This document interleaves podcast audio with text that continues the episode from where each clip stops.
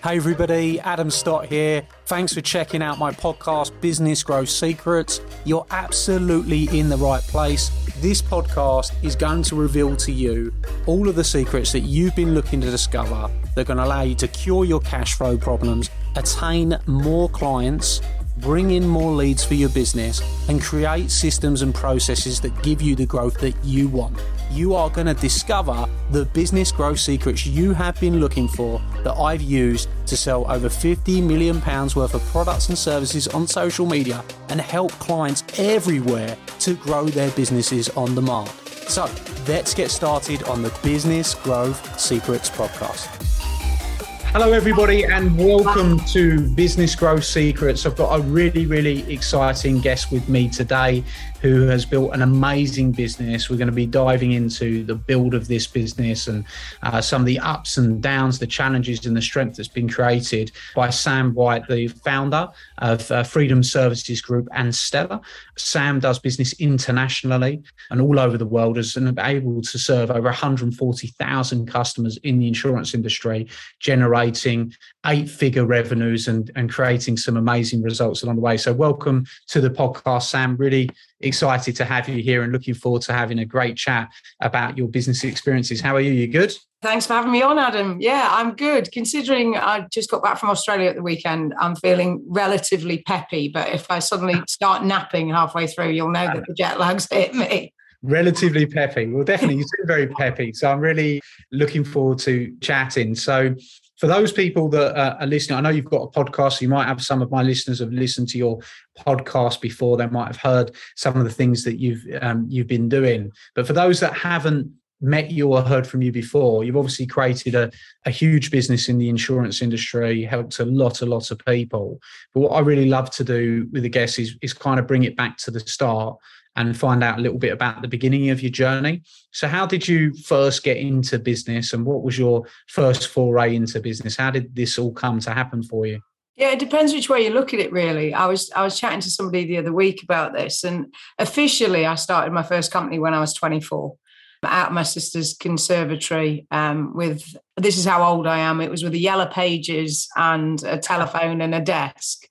But to be fair, I was always quite entrepreneurial. So I bought, I, inherited a little bit of money from my granddad when he died, and, and my parents wanted to put it in a building society and kind of earn interest off it. And instead, I managed to persuade them to let me buy a car with it when I was 13. And me and my dad did it up in like one of the garages because I was also doing a BTEC in motor vehicle technology. So I was like fancied my uh, chances of kind of getting it to work properly. And I ended up selling it for quite a decent profit a few years later. So there was that. There was washing cars in the neighborhood to get cash from people which I generally used to go out drinking with my friends when I was sort of 14, 15. But I think that spirit of wanting to generate something out of nothing was was definitely in me from a very young age. And I've always enjoyed that idea that you can come up with an idea and yeah. if you can get enough people excited about whatever it is that you're doing and and kind of get behind it that you can create something so that's always been my passion Awesome, and you hear it a lot. You know, you hear it a lot from books and and different things of entrepreneurs that started different things young. But I, I think it, like you said, at 24 from the conservatory, the first time for Yellow Pages um, and a fun. You know, what was it that started at that point? What was that business, and how did you take to having a phone and a Yellow Pages? Because frankly, for a lot of business owners, that scare them. But actually, yes. that's where a lot of it starts, right? You got to start somewhere. So, I mean, I had a, so I did a psychology degree at university, and then I did two years of the degree, and then there was I had some family issues, which meant that I couldn't really carry on at university. And in all honesty, I'd been working in my summer holidays, working for a telesales company, and I'd been making so much cash that when I was comparing how much money I was going to make as a psychologist, yeah. and you know how much I could easily just pick up on a job, I, I was a bit what's the point? Like, I'm going to be in education for another seven years. It didn't really work for me from a family viewpoint. I knew I could make cash. And so I left the course. But I got a job working for a motor claims business. And I'd applied for a few different jobs and I'd got offered all of them. And this one just kind of caught my eye. It was probably the better package, the better opportunity. And so I went with it and I did really, really well there. And I got promoted, and I ended up on sort of 50 grand a year with a company car as a 22 year old, which, you know, in the north of England 20 odd years ago was a substantial amount of money. But I didn't enjoy being told what to do by other people. It was always going to be a bit of a challenge for me. I'm fiercely independent and I like to kind of steer my own ship. And there was times where they wanted me to go left and I wanted to go right and I just knew that it wasn't for me. So I had a series of kind of personal you might say tragedies or you just say challenges when I was 23 and they kind of compounded all at once and I think I just got to a point where I, I, I very early on kind of said life is short mm. and I should be doing the things that make me happy. So my my desire to leave working for somebody else and go and work for myself was motivated by both my desire to be independent and have my own freedom and also an awareness from a young age that actually bad stuff can happen and completely throw you off your your trajectory yeah. and so you might as well just just grab it so yeah, uh, yeah, and there wasn't a big plan. So, and I for a while I thought every other entrepreneur had this really clean founders story where they you know they had a I, I found this problem that i wanted to solve for and mm. then i built this amazing business off the back of it. And it, it most definitely wasn't like that for me. I'd worked within this industry. I thought i could do something for myself and I was happy to have a crack at it. And so I did just go, okay, well, if these guys can do this, can I do it for myself? I think I can. And the test of that for me was did other people think that I could do that as well? So it was very much on getting that faith from other people that you were able to provide something for them that they might be interested in. And I can't say that it's changed much over the last 20 years in terms of the businesses that I've built and moved forward. For me, it always comes down to people, the people that you employ that are going to come on that journey with you and support you in those goals, and the customers and opportunities that will come your way because people outside of your group also buy into whatever it is that you're you're, you're trying to achieve. Absolutely. What you just said there about your, your clean founders story, I think sometimes it's dressed up in that way, but I think the actual reality is, I think most people, when they start off, is they are looking almost at an improvement or they've built a skill set and they want to now monetize that skill set to the maximum. I've seen that. That's very, very common. Not common. It's not common that people do it at the level that you've been able to do it at for sure. But I think a lot of people, that's where they start. I mean, that's where I started.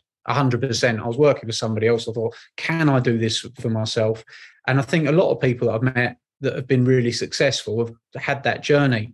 Um, so it's interesting you should say that because that click, because the thing is, when you're talking to the group of people that are listening now, just small business owners, a lot of the time they're like, what is my big idea? What is my game changer? What's my 10 million pound idea or whatever it is? And the reality is, it just don't work like that. It's more like no, and I, I think it's a dangerous rhetoric as yeah. well. It's a bit like I always say, people that have kids. There mm. is a rhetoric that it's all magical and wonderful, and you know, and there's the Instagram pictures, and and yeah. the reality is there's a lot of challenges, and you know, there's there's a lot of stuff that people don't talk about that comes as a shock when mm-hmm. when you're in that that environment. And I think it's incumbent on all entrepreneurs to talk about the the gnarly bits and the bits that don't quite make sense because then everybody else doesn't end up with imposter syndrome thinking there's something wrong with them because they, their experience has been slightly different. And i think this feeling your way through growing a business is is actually the reality of the situation. Yeah, but 100%. if you're trying to raise money then what they're looking for is a cookie cutter kind of very clean here's the picture here's the vision i'm going to do this followed by that followed by that. And and and i think one of the challenges i mean and certainly i've really struggled to raise money in in the past and i talk about that a lot because um, there is um, an absolute bias against female founders and statistically you can you can pull up a load of evidence as to why that's that's a truism. But i think one of the other issues is is this i think certainly in the first you know, naught to seven years, you would be incredibly foolish as an entrepreneur not to be open to pivoting and finding the bite points and taking advantage of opportunities that come your way. And if you've got funding into your business and you've got frankly often a bunch of accountants that mm. like things to be extremely black and white and on a spreadsheet. I mean, the amount of times I've sat down with an FD and they've got a number in a spreadsheet, and because they put a number in a spreadsheet, they're like, it's almost, you know, OCD, it's that number. Mm. That the that isn't entrepreneurship. Entrepreneurship is going, I had this meeting with this guy last week. There's something there. I think I can explore it. I'm gonna, I'm gonna test it in a way to find that that solution to that problem well, I think the hundred percent what you said is right, and I much prefer exactly what you said, which is a model of because I think everyone, if you say you were going to invest in anyone anyway, you would want them to be able to pick up a yellow pages and a phone and make something happen. Yeah. Because if you give, give someone a million quid and say, go and build a business, what will they do? They'll go and hire a load of people, buy a load of desks, buy a load of chairs, uh, lose a load of money, and yeah. then get stuck down the line going, right now you need to go and get some business and they won't know how to do it. Yes. So I actually, I actually prefer the build of, of, of exactly what you said, of that entrepreneurship to be able to make something happen. I think anyone that's going to be successful, so it's really interesting your background because sometimes I've often said to entrepreneurs that want to start companies, I've said to them, go and work in a telesales center and get told no a thousand times. Thousand times, yeah. And and then I swear to God, you'll be much better for it because yeah. it, you'll just rub off that that fear of rejection and all these different things. You know, I've actually given people that task in the past because I think it's really important because you need to be able to sell. So it's really interesting, totally aligned in what we're saying there. So moving forward, you've obviously gone on to build this this this large business? How did it how did it come about? You obviously settled on the insurance and how insurance works. How did you go about making it happen and then building the team and growing things from there? Because I know you had quite an ascension. Yeah, so I mean, it was all. I mean, it's all been organic. I, I haven't got funding in up until um, probably last year um, I got some funding actually as a result of COVID, ironically, and also I got an investment to launch Stella. But the, mm. the trajectory of the business was probably it was it was really tough going for the first um, five years, I'd say. And and by tough, we we we doubled in size every year, and we were profitable straight off the the bat. Yes. So you know that was great, but mm. you, it it was a case of you know starts me on the phone persuading people, but then I have to get off the phone and, and actually handle the business that's coming through. And I think that's one of the most difficult things as, as a founder. You, I know what I'm good at. Like I, sales was my strength before I, I set up my business. And um, making connections, finding opportunities, kind of having that vision for what you want to do. Absolutely detail, organization, making sure that all of the files are in the right place once you've got not so much.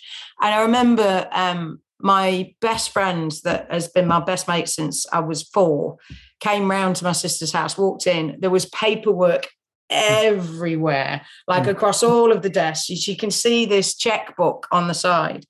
Um, and she walks in and she's like, Sam, what the you know like what what what is this? And i'm like i've just, like i've done three deals. I've like this is going there. I'm doing and she was like is that is that a chinese takeaway that you bought with the company checkbook? And i'm like yeah. She's like you can't do that. And I, so uh, ostensibly she looked around the room and said you need some help. And i was like come help me. And she was the first member of staff that I had. And she immediately took all of the admin stuff out the way so I could then carry on doing the new the new business. And I think that's that is the bite point when you mm. start up is you can't afford to hire people to take the stuff off so you can focus on the things that you need. So you need to kind of over deliver yourself enough to get that income in to then make enough money. And then you've got to accept that it'll drop yeah. because you'll you'll get you'll drop in your profitability while you bring those people in and then you have to go again and, and go again. So the first five years i remember office space which not a challenge now because you know lots of people working remotely but at the time i was limited by the office space that i was in sisters conservatory. Me and my sister then bought uh, an old victorian semi together and we turned the basements into offices and we all lived together. It was like this massive commune um, and that enabled us to get three or four people in that were also um, fairly laid back, clearly happy to work in a basement. But you know, it, it, enabled us to get a little bit bigger. And then we got to that sort of that crunch point of we need proper offices. And I rented an office above an optician's in um, the local town, and it was about fifteen hundred square foot. So it had room for maybe 15 people at the time at a, at a squash, at a squash.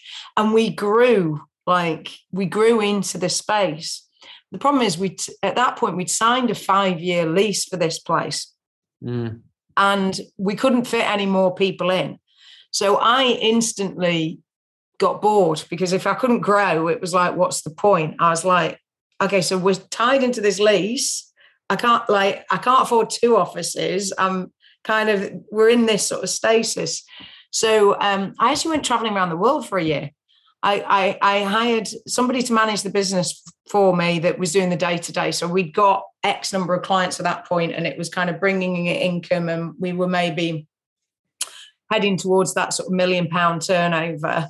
Um, and I um, I says, you know, here's my mobile number. I'm off. I was going to go traveling before. And most people thought I was absolutely insane doing that. And, you know, you're in the middle of a startup and you've just gone traveling around the world. But it was the best thing I could have done because it really, one, I, I sorted my health out. I, I wasn't particularly healthy up until that point and I was struggling with a few things.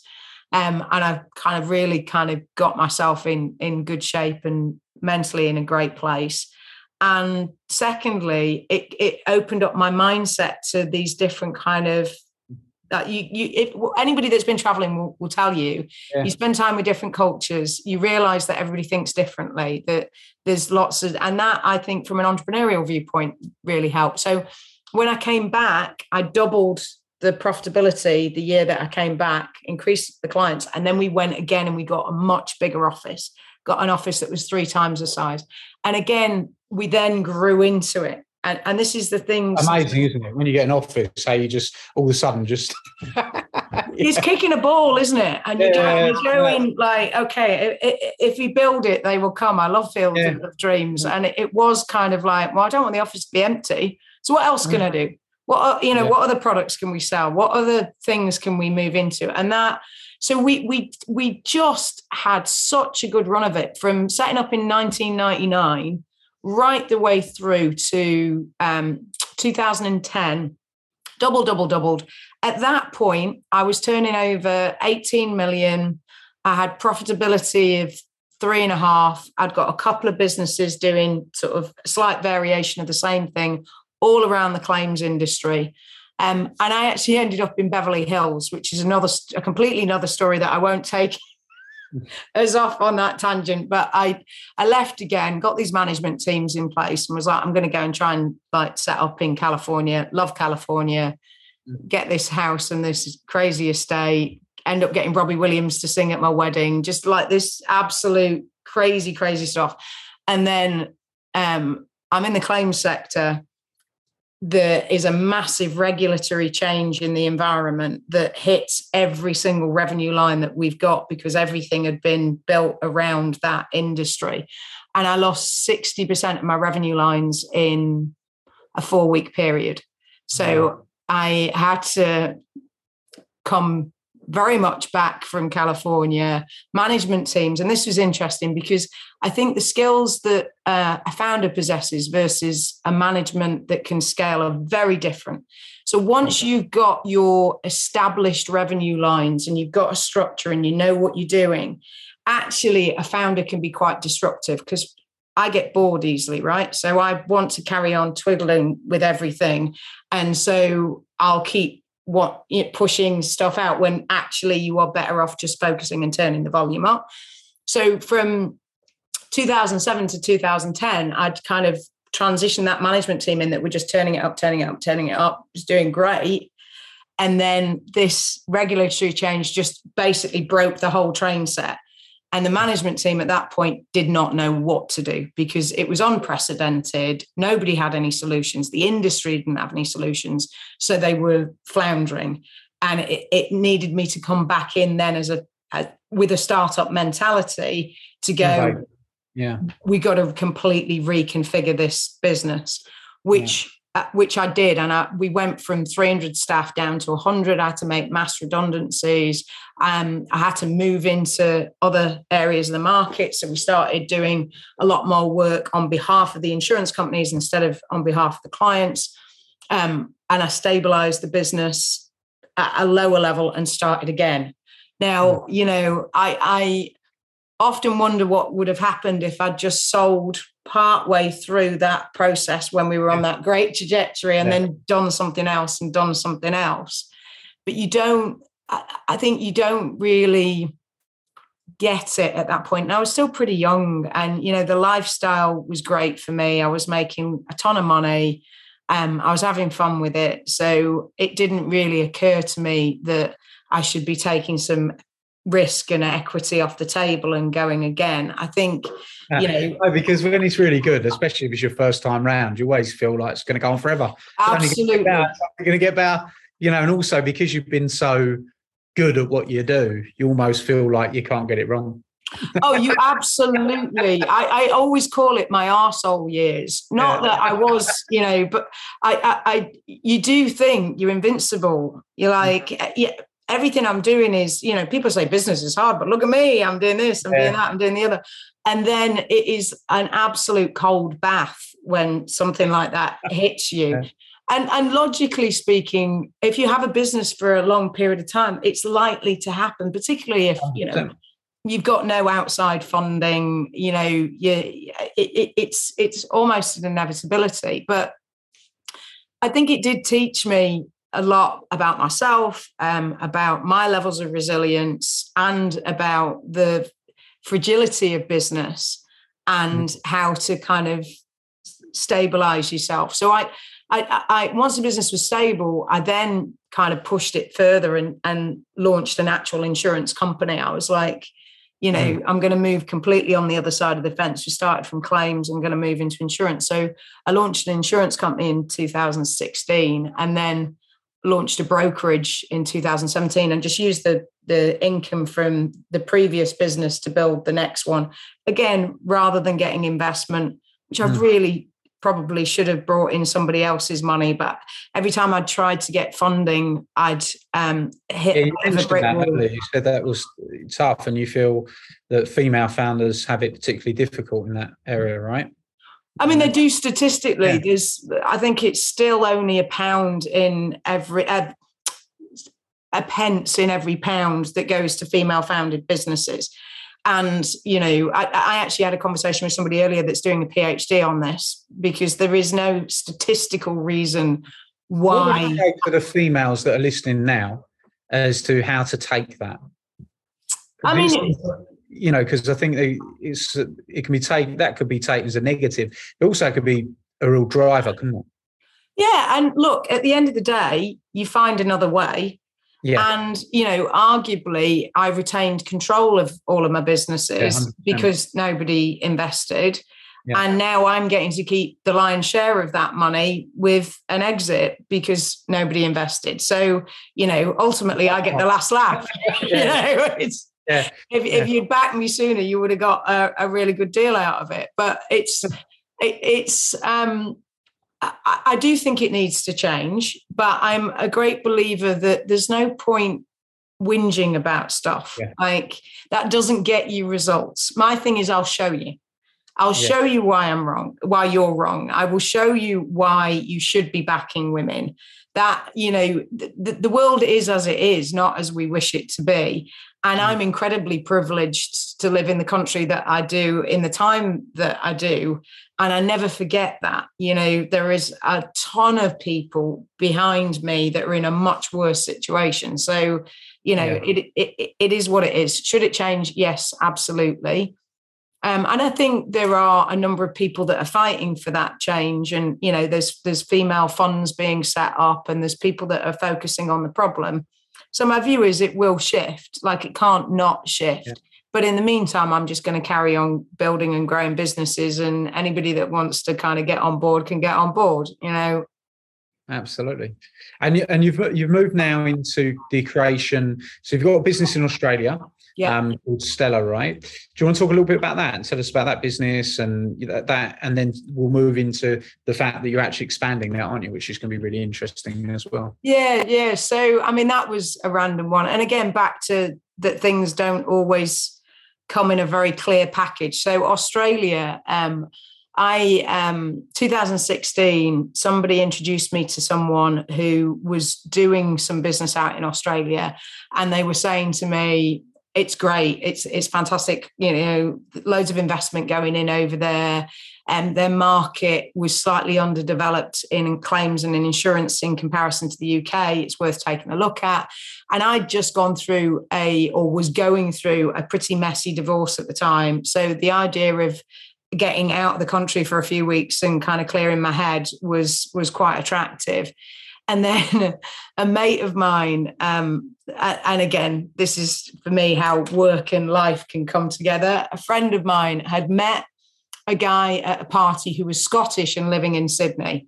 They'd spent a week together in the UK. She'd absolutely fallen madly in love with him. And then he'd gone back to Sydney and she was like, this isn't going to work. It's, you know, mm. um, long distance relationship but I, being an incurable romantic and also wanting to check out Australia anyway, so to tell you what, why don't we just both go over together for three weeks? I'll see if there's a business opportunity and you can see if this guy's got longevity for you and we'll see how we go. So we went on this bit of this madcap trip yeah. to Australia. Um, she ended up, he, it did work out really well with him and he moved back to the UK and he still lives here and that's magic. Um, but I found that the meetings I had just went really, really well. And initially, I looked again at some of the claims opportunities. And then I, I built a relationship with the CEO of a, a really large insurer over there who knew I was doing insurance in the UK and was like, Would you like to do something in Australia? I said, You know what? If I was going to do it again, the one thing I'd want to do is build an insurance brand um, around women because mm. you know to the point of how difficult it is to get funding there is also a strong argument that insurance is such a male dominated industry that everything's been designed whether intentionally or not around men. And actually i think there's a huge opportunity to start with a blank sheet of paper and say what do women want and how could you create that product? And so i i, I kind of had this idea and people just loved it I yeah. so he he was I would absolutely back you from a capacity viewpoint with that product.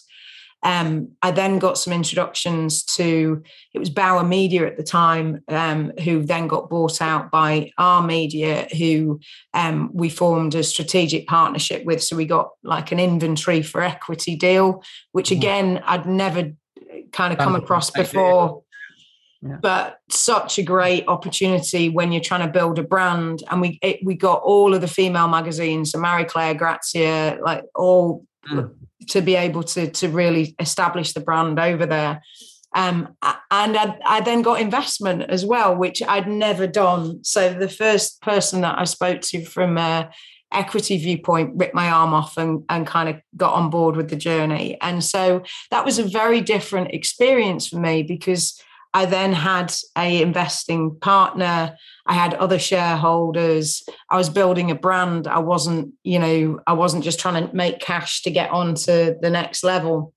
Yeah. And I loved it. Again, it was a a really different experience and and being able to have some time so to, to, to build a business that says actually you don't need to make profit day two because you've got a plan and you can yeah. say this is when it's going to drop in and have that time to build up both your revenue streams and your customer bases and, and, and everything else. And it's it's gone incredibly well. Um, we also give five dollars from every policy we sell to women and girls emergency centre. We've got you know the business is around supporting women full stop. So the marketing's female centric the product design's female centric the experience is female centric and we also support women from that are in vulnerable situations which insurance is about supporting people that are in vulnerable situations. So it, it, it fits really nicely for me in terms of where i'm at in my life and you know where i want to get to from a business journey viewpoint and we are launching that in the UK um, in October, so just over a month. Well, congratulations! I mean, that's uh, you know, it's an incredible, incredible journey, and I love actually you're talking about now. It's more about building the brand and you know the consideration of who the brand helps, what the brand's all about, and everything. That's that's amazing, isn't it? Because um, and and now to be launching in the UK and are you excited about that launch? How's that? Oh, I'm so giddy. Like, it's funny because I launched um, in Australia during the pandemic and I couldn't be there for launch. So I'd been there prior to launch and obviously got a team on the ground. Um, but it was so frustrating because we, you know, started, um, we're on buses and, you know, in these magazines and I wasn't there to be able to experience that, that with them. Um, but the UK launch, it's you know it's my my space. Um, so to be able to bring the the brand into the UK territory is is phenomenal. And we found our charity partner here as well, which is an incredible woman called uh, Danny Wallace, who is a victim of domestic abuse herself, and she set up this foundation that helps women launch their own businesses, so become completely independent. Um, post post getting out of that trauma. And it's just i love that. I love when you can build something that genuinely by it it doing better lots of other people do better as as well. Yeah. I, you know i think that that that kind of energy going out into the universe is can only be a good thing Hundred percent. No, it sounds sounds amazing. It sounds very very exciting. Where can people find out more about it, Sam? So, is this have you have you got website launched or anything yet, or is there any? Or yeah, it's a good point. I think we have got stellainsurance.co.uk, but it might just be a holding page until we go live in October. But if they want to ch- check out the Australian brands and get a feel for us, it's uh, www.stellainsurance.com.au. Um, and there's loads of stuff there on the projects that we're involved in. We were also on Instagram, Stella Insurance on Instagram, um, and on Facebook, um, the usual kind of socials. Absolutely. Well, I think it's a, a, a, massively inspirational story. Just before we finish up, what would you, what sort of couple of tips, what would you say? I mean, there's a lot of things that you said there you talked about branding, the importance of branding. You talked about the importance of sales. You know, the importance of making things happen, the importance of re- resilience. You know, culture. There's so many different things you cover. What do you think from if, if there was a business owner that was listening right now uh, male or female, that were sort of at the stages of growing their company, what would just to be a few tips that you would give them just from your experience of being able to do everything that you've been able to do? Yeah, I mean, uh, there's so much stuff, and you know, uh, uh, people always ask for that one tip, and I always think there's so much stuff that's that's critical. Flexibility, absolutely key. You can't get locked. I don't care what you thought it was going to be when you realize that something is not going in the direction then be open and be curious. Keep your network open. I constantly have conversations with people that are outside of insurance or you know yeah. that haven't because i think it keeps your mind open and it also keeps your options open. Um the there's always a way. It doesn't matter how horrific it looks i've been two or three times staring down the barrel of a very uncomfortable set of circumstance from a business viewpoint and and circumstances that people would go there's no way there is no way you're getting out of that there is always a way you just as long as you don't allow fear to seep in to your mentality, which will paralyze you and make you make bad decisions, you will find a, a, a solution through. If not in that moment, few weeks after, a few months, whatever, you will find the solution through. So yeah, flexibility, don't give up. Um, and keep yourself open, I think is the, the the kind of key messages from me. Oh, I think that's been absolutely phenomenal. So, where, where's the best place to uh, follow you, Sam? If people want to hear a bit more from you, and you on Instagram as well. Yeah, I'm more of a LinkedIn kind of. I LinkedIn. think it's probably an age thing, and I like to be able to express myself. I am on Instagram, but um, uh, LinkedIn, Sam White, um, founder yeah. of um, Freedom Services Group and Stella, you'll you'll find us pretty easy, and that's probably where most of my content is. But I have just set up an Instagram account, um, Sam White Entrepreneur, so you can find me there as well if you uh, if you you want to see more pictures rather than writing. cool stuff. Well, well, thanks ever so much for coming on. I think this the story's phenomenal. I love the you know the modest start through to the growth, through to the international expansion and everything you've done. And, you know, I think you've given some amazing nuggets. So thank you very much for being a guest. It's been absolutely amazing to have you. And of course, if you've been listening today, make sure that you go and drop us a five star review um, and make sure to subscribe as well, because we keep bringing some massive interviews and pieces of content for you. And also, I believe you've got a podcast, have you not, Stan? You mentioned to me, is it worth um, mentioning that as well? Because we've got sure. podcasts on Yeah, um, that's called Human business, and we've got a really eclectic array of people that we've had on there. So yeah, not not just on business growth; it's more of the sort of emotional side of stuff. Okay, awesome. So go and check out that podcast too. Thanks everyone for listening today. It's been absolutely amazing. Sam, really appreciate you sharing your story with us. It's been incredible. And thank you for coming on. And I will see you on the next episode. Thanks for having me. Hey everybody, Adam here, and I hope you loved today's episode. Hope you thought it was fabulous. And if you did, I'd like to ask you a small favour.